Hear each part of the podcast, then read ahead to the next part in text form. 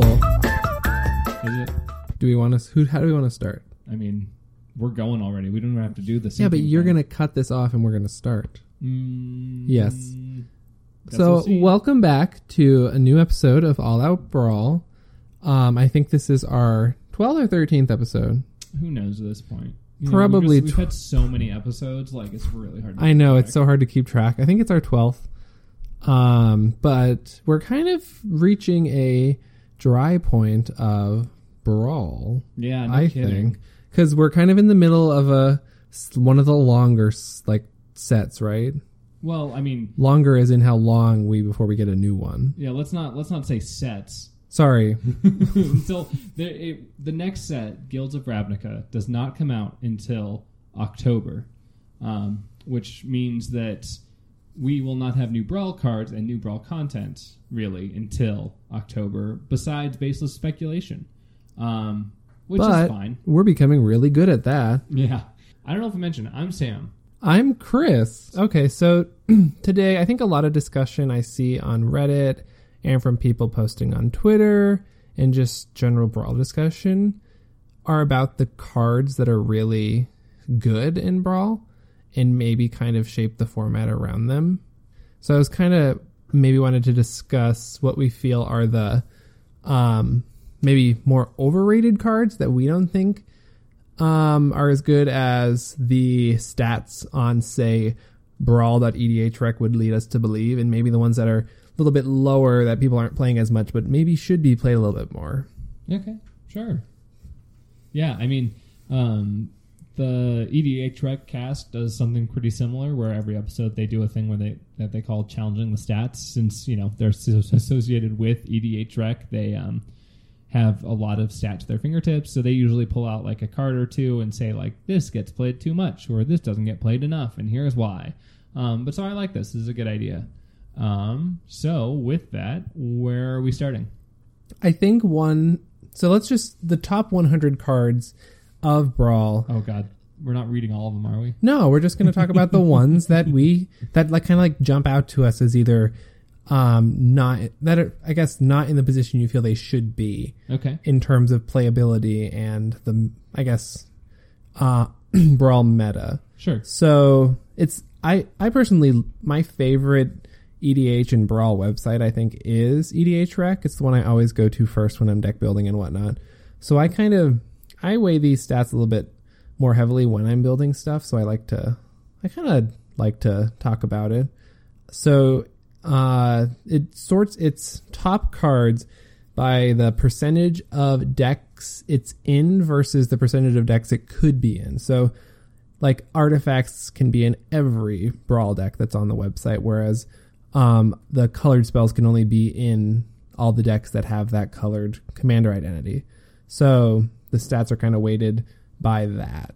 Okay. Yeah. And one of the highest ones right here that I think we talk about a lot, just personally, I don't think we've talked about it on the podcast too much, is Gilded Lotus. Okay. Yeah. What number here? So yeah. So give me a number for where Gilded Lotus is in the top 100 cards played. Gilded Lotus is third.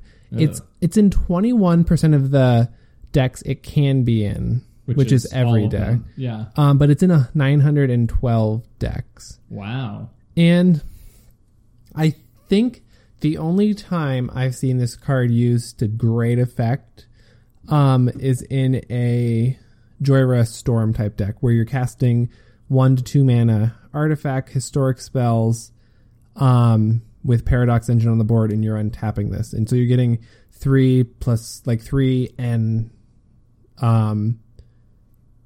mana in that game, and like it lets you just cycle through your deck. But otherwise, I feel like on turn 5 in a Brawl game, the nice thing is essentially costs 2, right? Because you're paying 5, you're getting this artifact that then taps for 3 mana of any one color. But that also is relevant. 3 mana of any one color. It's sometimes really hard. Like, you'd love to filter that some other way. Like, oh, shoot, I can only make 3 of this color mana, so I can't cast all the spells I'd want to this turn. I think it's a trap, and I think there's better cards that can be played instead of it. And yeah. I don't think Mana Ramp is that relevant in Brawl as it is in Commander. I don't know. I would say I think you're right. I think it belongs in Jhoira decks. I think it does have a home in artifact decks in general. I think it's just good. Yeah. For artifact decks, like I think, especially since artifact decks typically aren't green, they're not going to have access to like the land ramp. Yep. So, I think it's good there. Obviously, shouldn't be in anything that's three colors. I don't think it should be considered fixing. Like it's not. I don't think it's a manolith in the sense that it's right, because it's too high costed and it's so restrictive. Yeah. 'Cause especially imagine we're playing. Oh, I don't know. Chromium, I guess, because we want to justify we don't have green to ramp us naturally. The idea here is you're playing Gilded Lotus, and then you get 3 white mana, 3 blue mana, or 3 black mana. That could be handy, but I would rather just run something else, probably. Even a Cultivator's Caravan is better than that, because it can turn into a 5/5, and it gives me 1 color of mana, but like... a more influential 5 mana spell.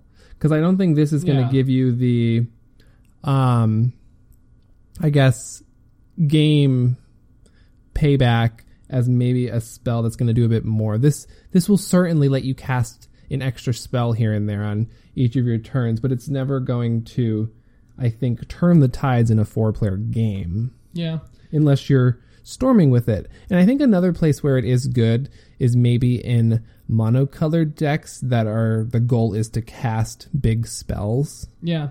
So I think maybe in like a Goreclaw deck or something into that effect where your goal is to like this is that extra 3 mana you need to cast your Galtas and your I don't know if it there's probably just a better 5 mana creature or something. Yeah, especially if you're going mono green. I don't know why you pick 2 mono green commanders for your this needs ramp thing. But like they have it already. I would run it in something like Atali probably or Zatalpa. But even then in that green deck at 5 mana, I'd rather cast a kicked Grow from the Ashes. No, that's what I'm saying.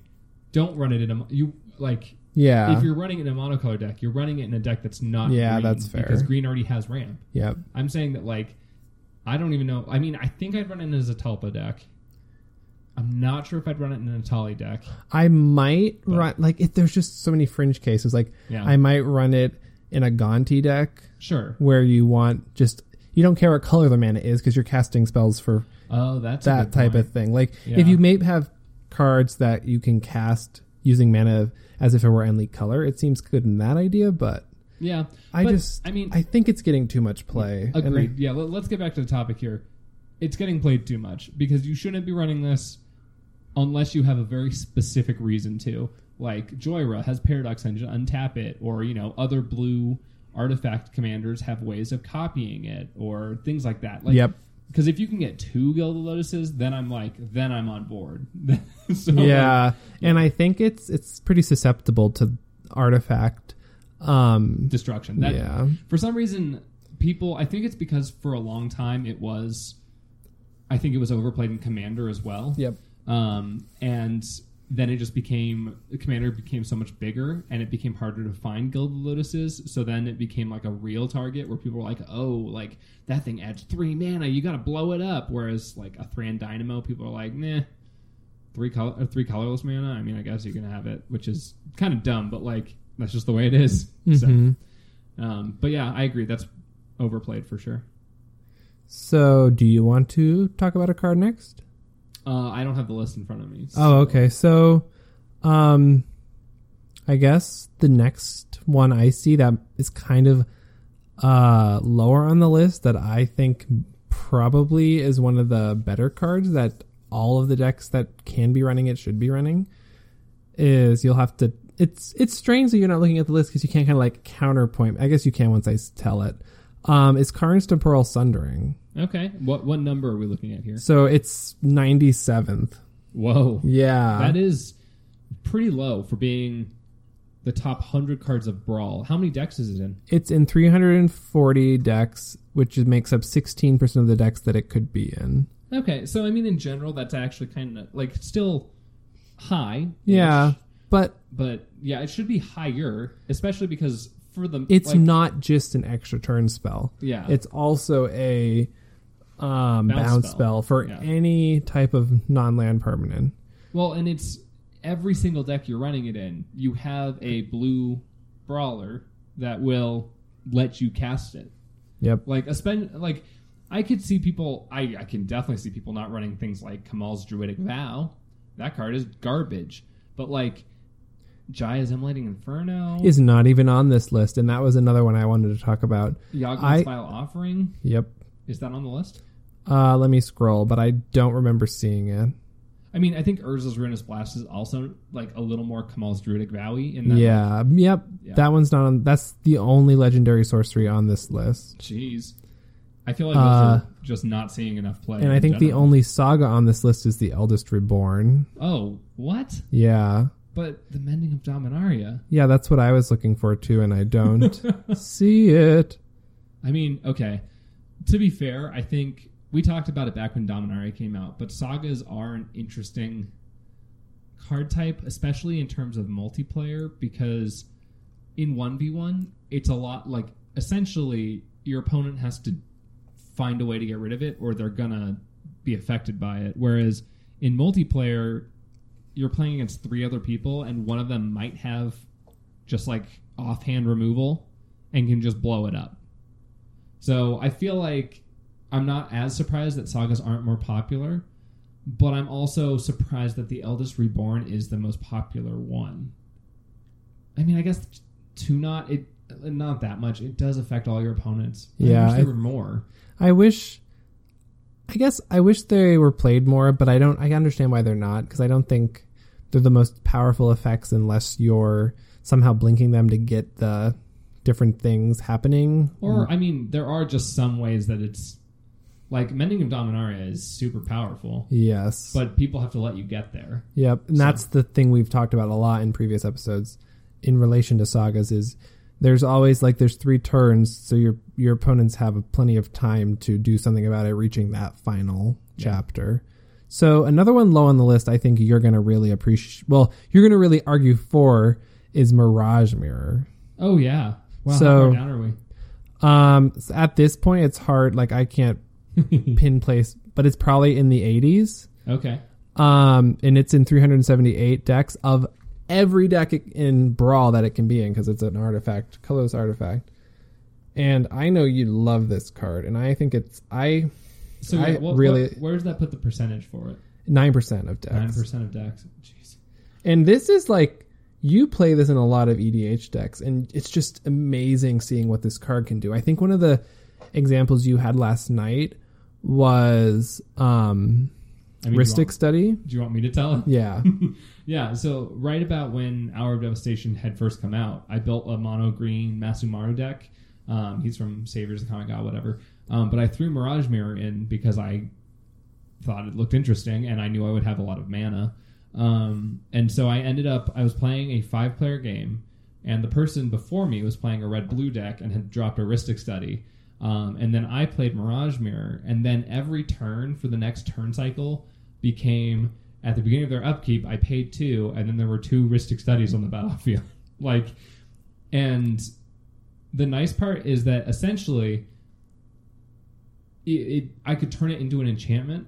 And if there was another player who was playing an artifact deck and had some gain control of target artifact ability type of stuff, and I could hold on his turns, I would sit there and hold up 2 mana and wait until if he was going to try to use those effects, because then I could just turn it into a non-artifact. And, I've done that before with all sorts of things because it turns into a land, it turns into an enchantment. You can essentially save it from pretty much everything. It's so hard to play against this card because you see it doing all this work and then there's, if I try to target removal, it'll just turn it into something I can't target. Or if you're trying to, destroy all artifacts, it'll just turn it into something that's not an artifact. Yeah. And it essentially becomes the best artifact, creature, enchantment, or land on the battlefield. Yep. Whenever you need it to. Yeah. And it's just, I've seen it used to such good effect. I think I don't even think the deck necessarily needs to be artifacts to be running this. I think it's any deck that's kind of ending turns with a little extra mana, which is probably most decks, could be using this as a nice utility card that's going to kind of measure the battlefield and see what it needs to be to work in your favor. Yeah. I mean, I think it's a really good card. I know there's a lot of debate about it because you do have to pay 2 for it, and like you can't do it multiple times in a turn effectively because you have to. You can only like once the last one resolves, it will become whatever the last thing was.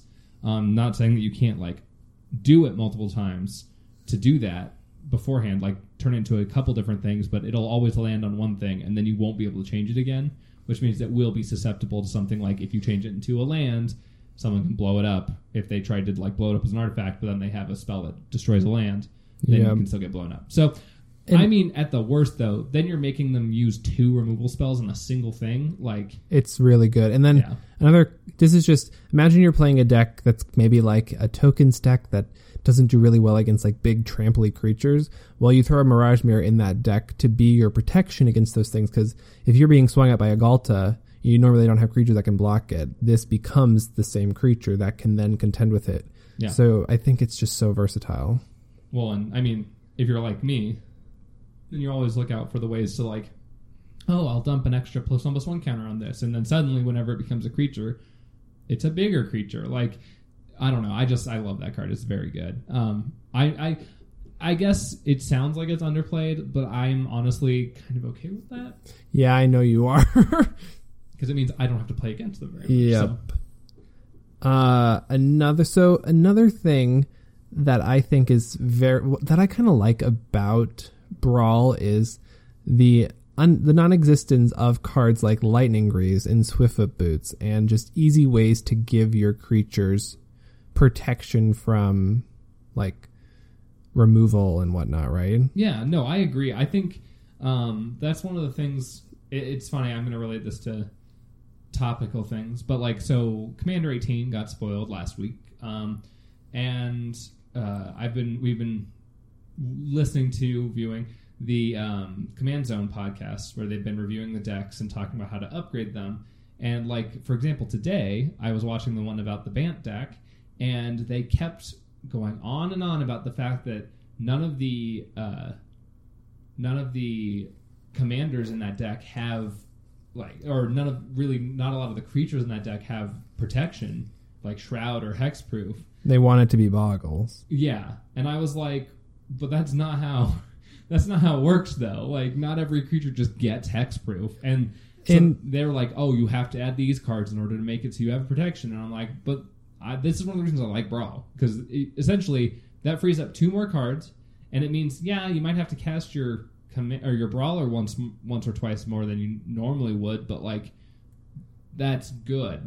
Your Brawler shouldn't just get to land on the battlefield and stay there forever because nobody can interact with it. That's not fun. I mean, no. It's fun for you, but it's not fun for the other players. I was actually bringing that up because another card that's low on this list I think should be higher is Blossoming Defense. Oh. Like, I don't have this in any of my green decks, and there's been so many games that I just wanted it in my hand. Like, I really think I need to add this to my Shalai deck, because Shalai is so great. She gives all of your other creatures hexproof, but then she just means, oh, she's dying first before your other creatures are, which is good in the sense that somebody has to use removal on her before the creature they actually want to get rid of. But it's like, if it's in the form of a combat trick, so you can only use it once. But I think that one time you use it in Brawl is the pivotal time, right? Yeah. So I was going to say, why don't you run the 2-drop? Because it's expensive. Heroic Intervention. Yes. It's an amazing card. It gives all your creatures hexproof and indestructible. But I think you can keep 1 green mana open and have this at your disposal. People might be expecting it if they see you leaving that mana open, but I think that also deters removal. I don't think so. I think I want to try to have this in a few of my decks and see how it plays. I think it's going to actually, it might end up blowing things out. Yeah, no, I was saying, sorry if it was unclear, but I was saying I don't think people are going to be like, oh, he has 1 green mana open, he probably has Blossoming Defense in hand. I mean, yeah, it's not, you're not playing like standard electrostatic pummeler, so. Right. Yeah, that's cool. And it's in 370 decks, which is 20% of decks. And I just think, wow, green. If you have a green Brawler that's a creature, I think this card is probably playable. And that's an uncommon, right? Yeah. Ooh, wow. So let's get back up to maybe some overrated cards, because, I mean, we have good opinions, right? Yeah, I mean, that's why we do a podcast. That's how it works. So this is probably going to be an unpopular one, but in Brawl, I don't really like Search for Azcanta. Ooh, okay. And I'm also, I have two copies of this. I've played it in Brawl. Wow. In my, well, I've just opened them in Limited. So I've played it in my Merfolk Tishana deck, and I've played it in my, Enchantress EDH deck, which I use Kineos and Tyros of Miletus. Mm-hmm. And I've, like, once it flips into the land, I don't find myself using it that much because it's a lot of, it's 3 mana to tap it and then the land, so it's 4 mana. But also that I find myself the only time I like it is when I'm binning a land when I'm getting flooded. Hmm. But okay. I feel like I'd rather be drawing the spells. Like, I know I'm always going to be drawing those spells. I mean, it's hard to explain how I feel, but I think I kind of see where you're coming from. I guess the thing that I'd point out is that it's a 2 mana enchantment that effectively says scry 1.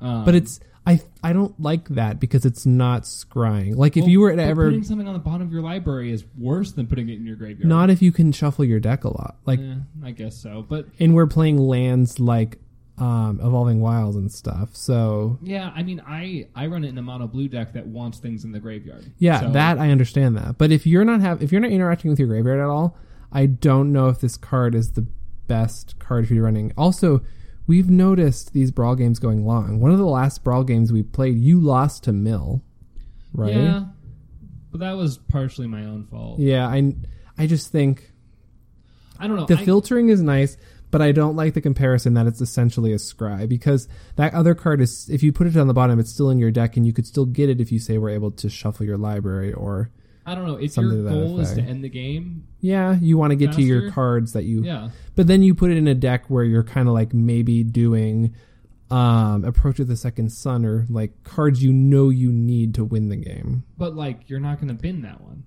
No. But I'm saying, I think it's more niche than people... I don't know. Maybe it's not. But that's fair. That's just how... I'm not saying this just off the cuff. I've played with this card and this is how I... No, I know. I'm... Sorry if it sounds like I'm attacking. I'm not. I'm not responding to you. I'm responding to the people I'm sure who will listen and tell me I'm wrong. And I maybe like it. Just is my opinion. So I'm happy to hear what other people have to say about this. I mean, I think part of it is that you shouldn't run it in a creature heavy deck unless you have a very specific graveyard. Like, if you're Muldrotha, holy crap, this card is good in Muldrotha. Yeah, or like I feel like this is good in Atali's because it lets you dig for more spells. Like, effectively, while you're complaining about the, like, you have to use essentially 4 mana to do its ability, that's drawing a card. Like, you're paying 4 mana to draw a card. Arch of Orozca makes you pay 5 plus tapping the land. So, like, I mean, obviously in blue you should have better options, but this is not a terrible one, especially if it's a late game kind of thing. Yeah, it's a lot... I guess it's not a lot better, but it's different because you're looking at the top however many cards, and you're picking a non-land card from it. Non-land, non-creature. Yeah, so... Yeah, I mean... I think it's... Yeah. I don't think every blue deck should be running this. No, I agree. I don't think every blue deck should be running this either. I think it was popular in Standard, and of course that always means that it gets somewhat boosted in... I mean, yeah, in Brawl. I was going to say, usually, like... So, you even see an uptick in, like, EDH sometimes. I like Brawl, this. It makes a lot of sense. I really like this card in control decks that need to, like, hit every land drop. Yeah. It's good there. And it lets you bin things to get closer to Approach the Second. Maybe side, I was just playing it in the wrong decks. Yeah. But I feel like 39% is way too high to be only in those decks. That's just the only thing. Okay, sure. What's another one here? Let's do one more. That's a good question. Ooh, here we... Settle the Wreckage. Okay, how low is this? It's high. Oh. It's within the top 20-ish. Oh, I think this card should be up there, though. Okay. So, I was kind of in... So, the thing it only hits one player, right? Yeah. And I guess you're generally hitting the player that is alpha striking for the win, right? Sure. So, do you think every white deck should be running this card? Yes. Okay. No, I mean, I am biased. I lost to it, but... honestly, especially with the way that we've seen Brawl work, where, you know, there's some pretty heavy aggro decks, I feel like there's going to be a moment where that red deck or that green deck or that white deck just swings all out at you in an attempt to just wipe you off the face of the earth, and then you can neuter the entire attack. So you like Wrath to God? I mean, I wouldn't say I like it, but I think it's a good card. Like, I think it's worth playing. I don't own any copies, so I don't run it, but I feel like it's... I mean, I agree. I see where you're coming from, because it's definitely not a Path to Exile. And it's also not a Wrath of God. Right. Because you're only... I think the one thing that kind of lowers it on my favorability is you're only hitting one player. Sure. Like, that player that's alpha striking you is you're exiling other creatures, but then the player that goes after them, maybe before you, it's like, oh, they're tapped out now. They saved that 4 mana for Settle. Now I could probably finish them off or something along those lines. Like, yeah, if you have 3 players to go again before you go, and this is your only protection on maybe, say, your board is not as good as other people's, I don't think it's good in that situation. Whereas if you were to play a Fumigate, that would probably help you a lot more. Yeah, but, that's so it's true. A little fringe in... like, if my choice is this or Fumigate, I'm going to run Fumigate. Yeah. But I think if I can run both, I will. And those two are pretty close on this list, which is, it's just the whole idea that you're playing a 4-player game. I mean, but people do this, like, we were just talking about potentially, like, you know, Heroic Intervention. You're probably saving your stuff from one... Board wipe. One spell, yeah. Or one removal spell, right? So no, you're right. That's, I mean, it's kind of the same. I guess it's not entirely, but in multiplayer, like especially, I guess Brawl especially, because we see a lot more aggro and a lot more having to swing to win because creatures are just so much more prevalent than I guess in EDH really. I think Settle the Wreckage is, I mean, I've been on the receiving end. It can literally just ruin a person's game. Like, you can just take an opponent out of the game. And, like, yeah, you might only be able to use it once, although if you're a good control deck, you'll probably have ways of getting it back. So, like, maybe not, but I don't know. I think it's a good card, and I think... I don't know. I can see where you're coming from, and I think if it were 1v1, obviously you should be running this card. Yes. But since it is multiplayer, there is the concern that, you know, you'll probably will have situations where you'll have 2 people that can both swing for lethal before your next turn. And you're going to have to go, well, I mean, I guess I can either hold off the inevitable and let that second person swing at me, or, you know, you have to make a choice. And, like, that kind of sucks, but we kind of talked about that in the Brawlitics episode where it's like, sometimes it just happens.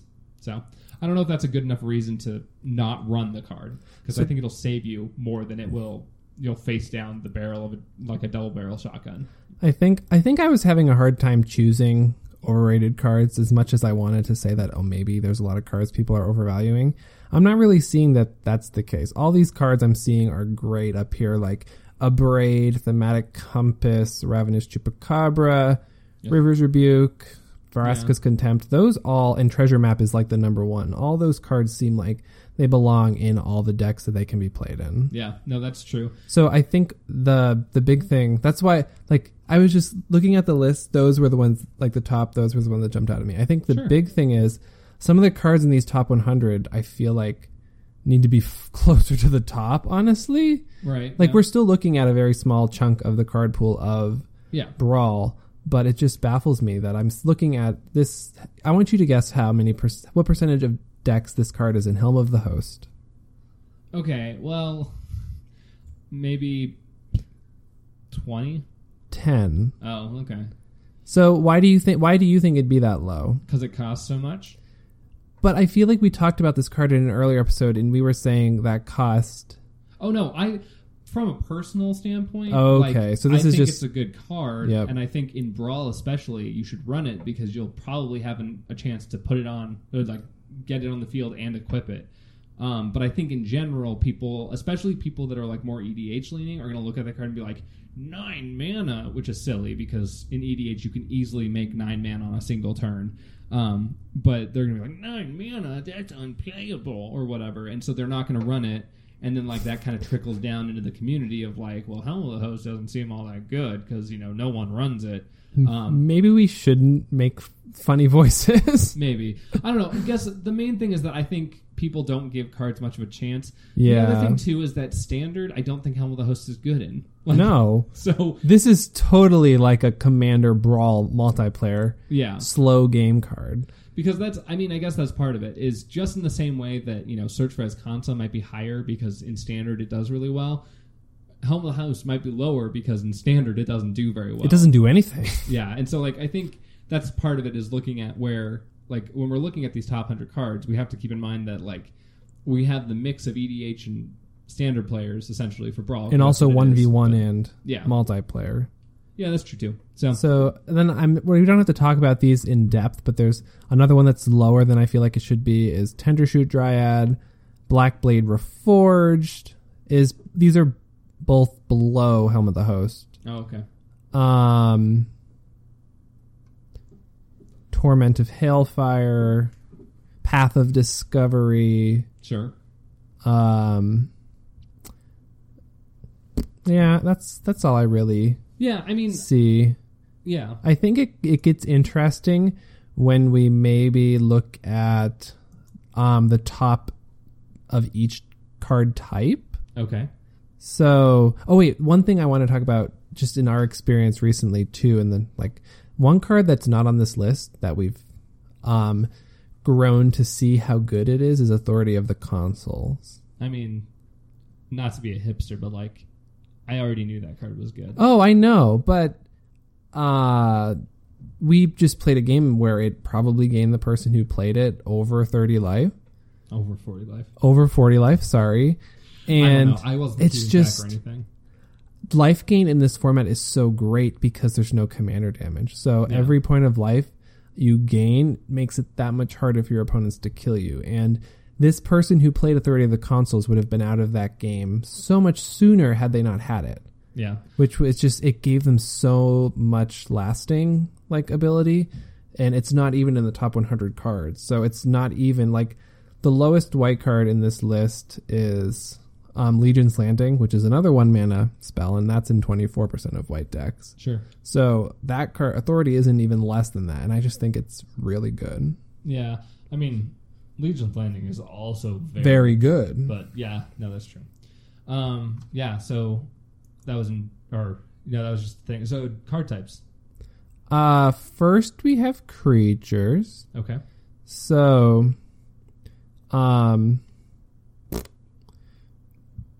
this is not as easy as I thought it was going to be. That's okay. Do you want to? I'm already at 35 minutes. Oh, so let's just not even talk about it. You can save that for a later day or something. Yeah, I think it's so interesting seeing what cards people are tending towards to me. Like, I don't disagree with a lot of these, but there are a few that kind of like stand out to me as whoa. Yeah. Why though? Right, and then I say something rude. Or you tell me I'm wrong, and I'm just like, oh, I probably am wrong. That's true. You know, you need someone to do that for you. Yeah, I appreciate being told I'm wrong. Let's move on to our second topic of the day, which is tied to the Ravnica corner. So I think I'm just going to kind of, like, we won't go too in-depth on it. We can talk about it more later. But last year, we had the Commander 2017 decks, which, obviously, this is a Brawl podcast, so these things don't technically have a reason to be here, except last year we saw that Standard kind of lined up a little bit with the 2017 tribes. Amonkhet had some more cat support. Ixalan obviously had a lot of white vampires in addition to the black ones. And then, you know, Edgar was Mardu. And then Dominaria had a lot of wizard support. And then M19 that we just had some dragon stuff. So it seems like at least they kind of made these products that kind of coincidentally lined up together. Like, you know, the things that were coming out in Standard were also good for, you know, people just getting into Commander if they wanted to, you know. And obviously it's a good tactic for them to, you know, try to get people to cross over from Commander into Limited and Standard type of stuff. But so the question is, are we going to see something like that for Commander 2018, now that we've seen Commander 2018 spoiled. And so part of it is we kind of have, but I guess the themes, we were talking about a little earlier, but the themes aren't as like with tribes, it's really easy to be like, cats. Let's throw some cat lords into Amonkhet and dragons. Oh, we'll have Sarkhan and a couple dragons in M19 or whatever.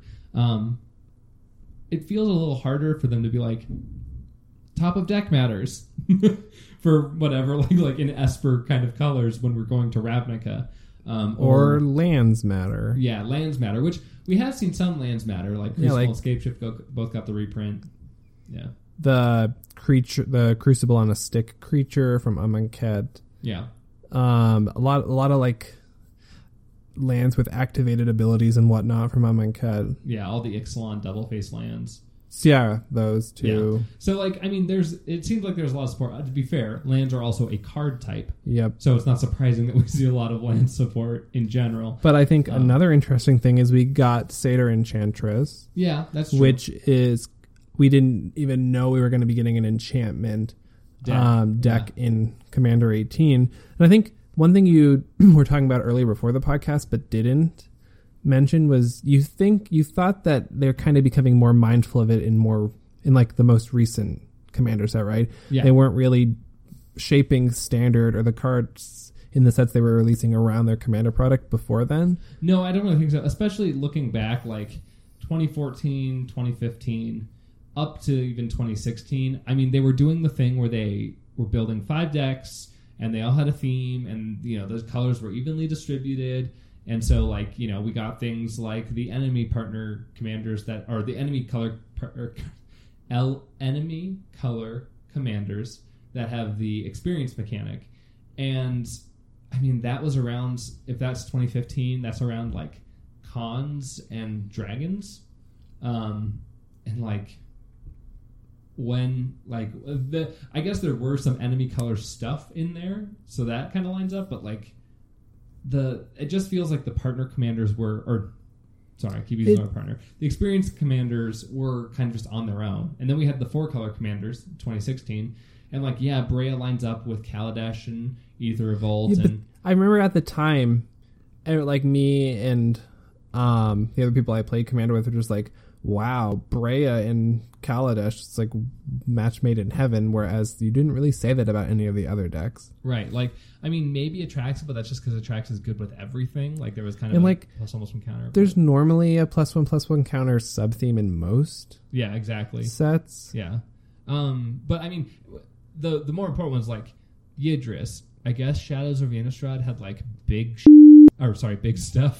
But, like, not really much. And then Saskia, I guess every set has aggro. Like, you know, so it didn't really feel like they were as connected. Whereas I feel like, especially over the past year, we've had so much support for the decks that came out the year prior. Yeah. Also, mostly because I feel like... And they even... Yeah, Wizards even has said a lot of stuff where they're like, oh, everything is, you know, feedback-based, and we're trying to help people, like, you know, build the Commander decks they want to build because they're our most popular product, but we also want people to play our other products. So, like, you know, we're kind of supporting both sides. And it, like, so I want to hear some of your bold hypotheses for what's to come in Standard based on Commander. Yeah. So obviously part of the problem here, we talked about it a little bit already, but it seems very unlikely that the Jet are going to go turn towards artifacts, which that's one of the decks, obviously, is the Saheeli Exquisite Artistry deck, which is like all blue-red artifacts. And I don't think we're going to see that in Ravnica. Brutaclad, though, we might see tokens, maybe? Like, obviously we're going to see tokens, but like artifact tokens? I don't know. So maybe something there, but like in general, I don't really see that one coming up. The top of deck matters. I mean, zombies. Obviously, there will be zombies because the Golgari are a guild, the Orzhov are a guild, the Azorius are a guild. Like, I could see maybe they'll push zombies more even into like blue-white kind of stuff, or like, but that's usually spirits. I don't know. I think zombies might get some stuff. I don't understand what they would do with top of deck. We're not going to see Miracle. Like, that's not going to happen. I wish it would happen though. Yeah. I just love that mechanic.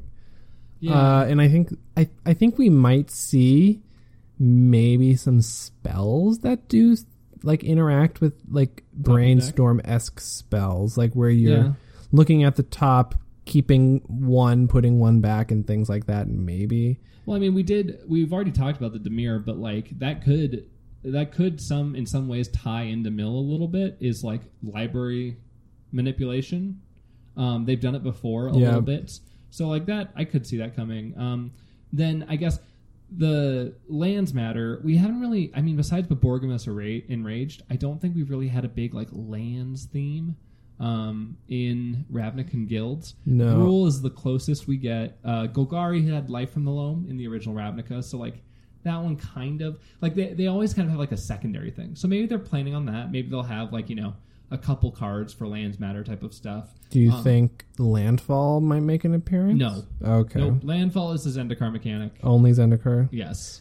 But I am intrigued by, I was telling you this earlier, but so Gyrus has a little bit of support in the deck, but Thantis, the Warweaver, has like zero support in this deck, which is weird.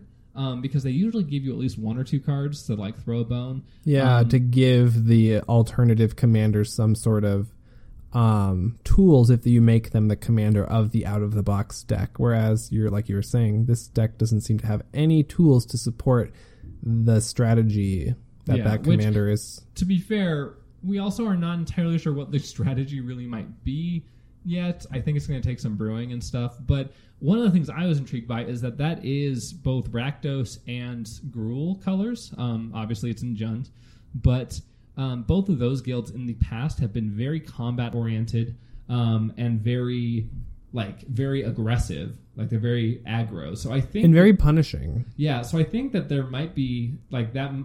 I don't think it's a hint necessarily, because obviously we already know these things. But I think there might be some support for some kind of archetype there where, you know, swinging a lot and swinging, you know, and like making other people swing. That's really interesting. And we haven't seen it in Jund before. So I think there might be something there gosh. Like Gruul or Rakdos being like, you have to attack. Like, I want that in Brawl. Yeah. I don't want people like I've kind of, as we've played more Brawl games, I'm kind of like, yeah, I'm attacking. Like, yeah. I'm not sitting back anymore. Like, these games last too long. I'm going to, like, if I have the opportunity to attack, like, even, like, if I have the opportunity to attack that's profitable for me, I'm going to take it. I'm not just going to sit back and let somebody not do anything. Yeah. Because I think you have to move these Brawl games along. Yeah. And I think the format would very much appreciate cards that either incentivize attacking or force attacking. Yeah, I think so, too. So, I mean, we're not getting to them yet, because obviously both Gruul and Rakdos are going to be in the second block, which will come next winter. But there is one more deck that was in the Commander 18. It's the Enchantress deck that is in Bant colors. And that one is interesting because while we haven't really seen a lot of Enchantress type of stuff from Ravnica before, especially we don't see like Azorius kind of like likes to like lock things down. Green white is Selesnya, and they like to like pump things up. And green blue, I mean the Simic really don't have any enchantment kind of like similar like any like enchantment strategies. But I think the Selesnya actually do have kind of a push for that. They have like Pollen Bright Wings. In the past, we've seen some other green-white enchantments that are, like, pretty, like, you know, the idea is you want to have big creatures or, you know, like, a lot of creatures. So, I don't know. I think Selesnya might have some Enchantress themes because Satyr Wayfinder was also the card that they put into M19. But we'll see. I don't know. But so that's kind of the thing. Like, what do you think? Like, I mean, it is kind of telling that they chose the signpost Selesnya uncommon to be an Enchantress. Right. Like, all the other ones don't really care about card type as much. Well, I mean, Enigma Drake cares about... Yeah, that's fair. Instants and sorceries. But it's kind. I think it's kind of foreshadowing maybe seeing a little bit push towards enchantments, but I mean, that's what I'm hoping. Yeah, because that's our... For the Ravnica Corner today... we're going to talk about Selesnya, and that's kind of the reason where like this is leading is the idea is we saw some, like we're saying, Satyr Wayfinder in the 2018 Commander deck. You know, obviously a lot of things are three color, but there's a lot of good green enchantments, a lot of good white enchantments. And the problem, of course, with that is that we haven't really seen an enchantments commander from Selesnya before. Like, specifically the actual leaders and heroes of the Selesnya guild that we've seen on cards. Or Bant. And but, I think that is somewhere that is lacking in Brawl and Commander. Yeah. Like, there's... That's generally, like, colors with maybe the... best enchantments? Like, what, when you think of an enchantment brawler or commander, what colors would you think it needs to be good? Red, black. Oh, can we be? I understand why you're saying that, but no, okay. For like an enchantment, you should explain that comment. Yeah, red, black. Red, black is definitely the best enchantments commander when it comes to things like group slug. Yeah. Like, I mean, the professor Tolarian. Tolarian Community College did a video a while back about how making a Zozu the Punisher EDH deck, and like the concept is there. Black and red both use enchantments as ways to make like really devastating board, like entire board abilities that make everyone hurt themselves to make Magic a lot more fun for the rest of the people playing. Yes, that was sarcasm. But I mean, I guess so. I would say green white because I think green white gives you the best like. Green is the color for enchantresses until... Right. Mesa and Satyr, yeah. Yeah. And then white is the color of actual enchantments. Like, yep. So I think... Yeah, I would say that's... I think blue is where you start to get the more, I guess, card draw type enchantments and stuff. Yeah, I think that's mostly for drawing cards. Like, you get a lot of value. There are a couple enchantments, I think, but... so, I guess, to kind of, like, talk about this, try to back ourselves up here. So, the Selesnya commanders we've seen before are Trostani, which triggers on creatures entering the battlefield, you gain life equal to their toughness, and also can populate, which means you copy an enchantment... Or, I'm sorry, you copy a creature token that you already have a creature token of. There's Tolsmere Wolfblood, which is from the original Ravnica, and he is a lord for green creatures and also for white creatures, and then he taps to make a 2-2 Voja wolf creature token, who's legendary. And then there is Amara Tandris, who was the guild runner in Dragon's Maze, and she says, creature tokens you control... or prevent all damage that will be dealt to creature tokens you control. So those three especially are all leaning heavy towards creature tokens. And then obviously the last course, the Conclave, is just like a weird card. It's like an 8-drop 3/8 with Forest Walk and says like whenever you play a creature spell or whenever you cast a creature spell, you can pay X, and then when you do, you put X plus one counters on it when it enters the battlefield. That one is just weird. That one I think just wants you to go ramp really hard. But, I guess, yeah, so, like, all of them kind of have, like, a weird balance of both wanting to have really big creatures, but also have, like, a lot of creatures. But also costing a lot of mana. Yes, that too. So, I mean, that's kind of where we've been with Selesnya. So, like, a lot of creature tokens, a lot of go-wide strategies. One of them was a lord. One of them was the creature tokens you control can't have damage dealt to them, so, like, you want to go wide for that. But let's look at what we have in Standard right now for Selesnya. So we have the two Ajani's, Unyielding and Valiant Protector, which are both, I would say, in this same vein of, like, I want to go wide and also tall. Because Ajani Unyielding, which is the card that was actually in Aether Revolt, allows you to reveal the top three cards of your library and then grab a non-land permanent. And then he also lets you exile a creature and essentially Swords to Plowshare is a creature. You exile it, and then its controller gains life equal to its power. And then his ultimate puts 5 +1/+1 counters on each creature you control and 5 loyalty counters on each other planeswalker you control. So it's obvious that he is very, like, go wide. Whereas the other one is Ajani Valiant Protector. He was the planeswalker deck planeswalker. He puts 2 +1/+1 counters on up to one target creature as his plus ability. He reveals cards to the top until you hit a creature card, and then you get to draw that card.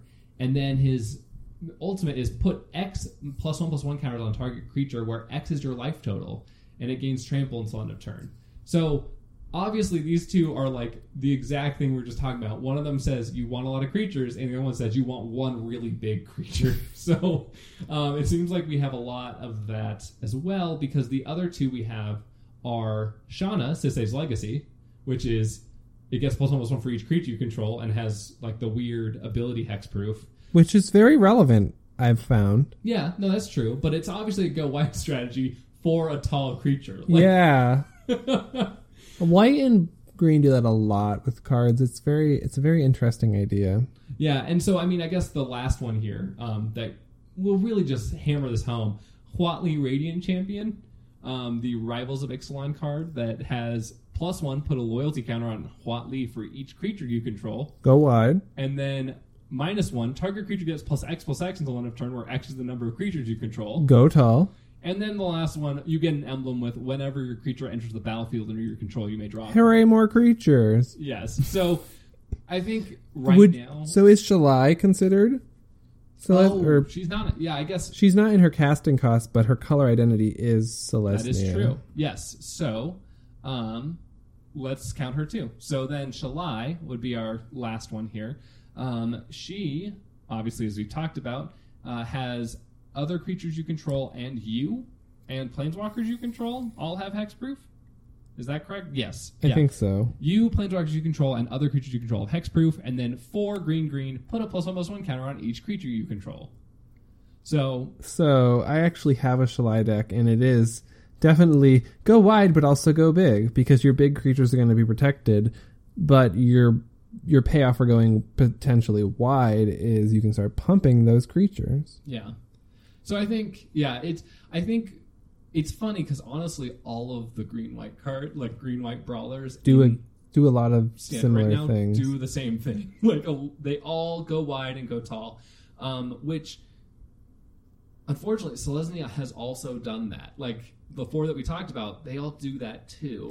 So maybe they're... Maybe we'll get a new... idea. Yeah, please. Maybe Selesnya might actually get something that actually cares about something else. Like enchantments. Yeah.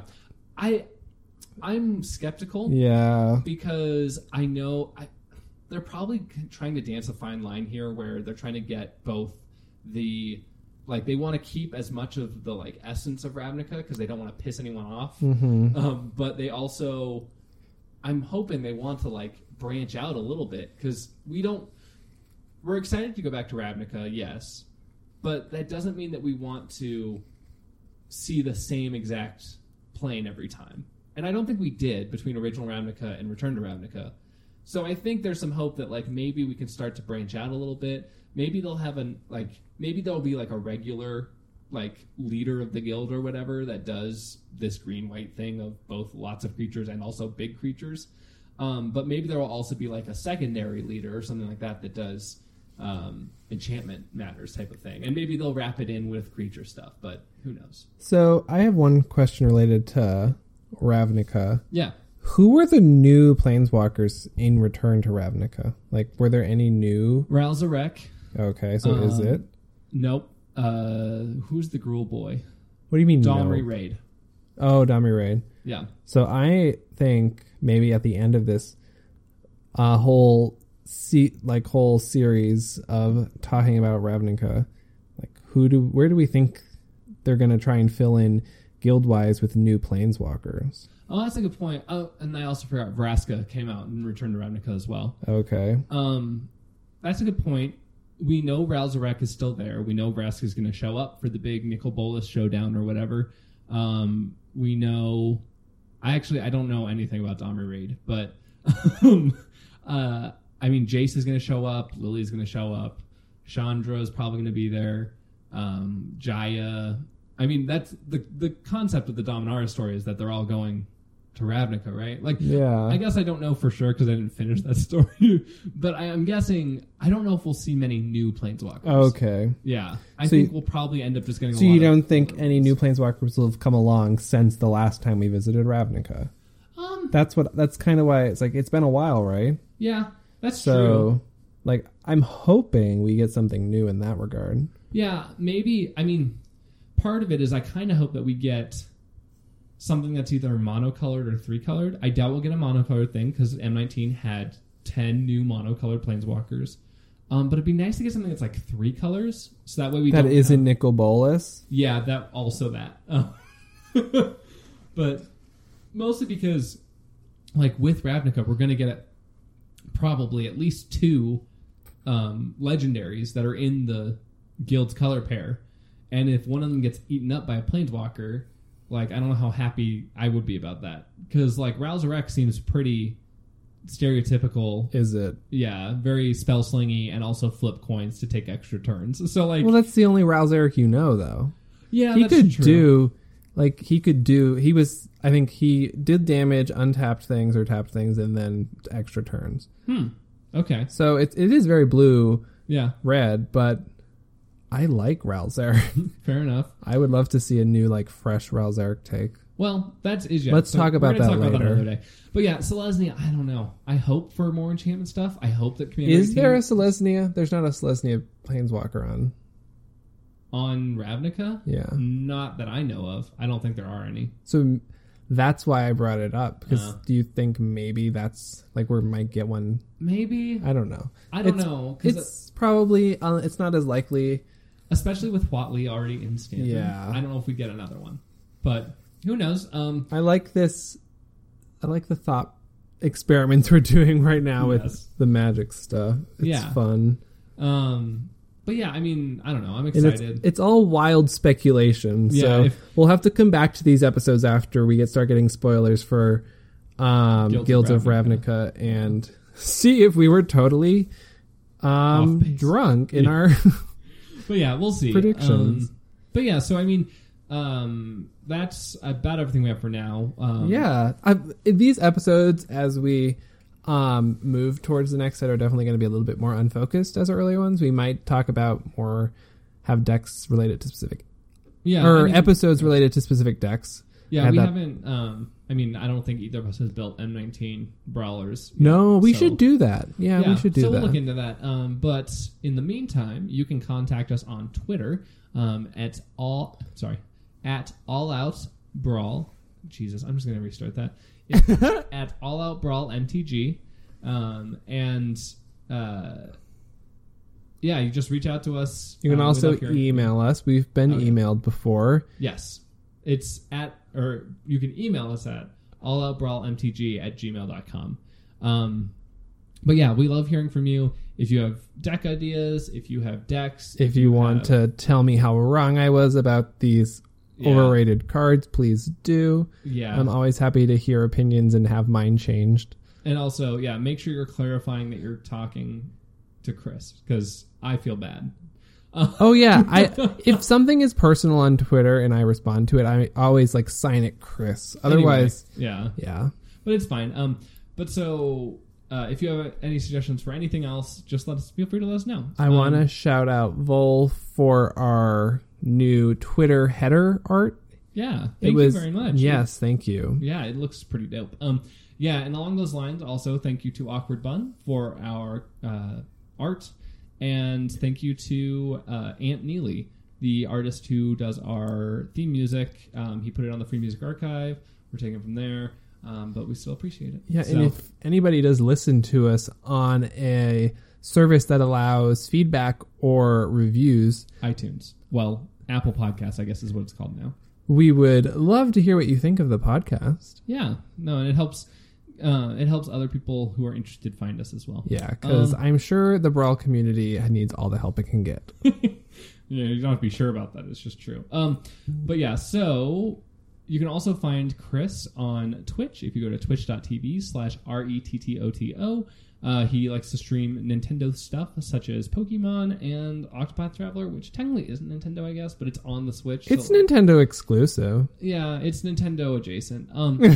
But that's just about everything. So until next time, I've been Sam. And I have been Chris. And this has been All Out Brawl. That is not the best voice.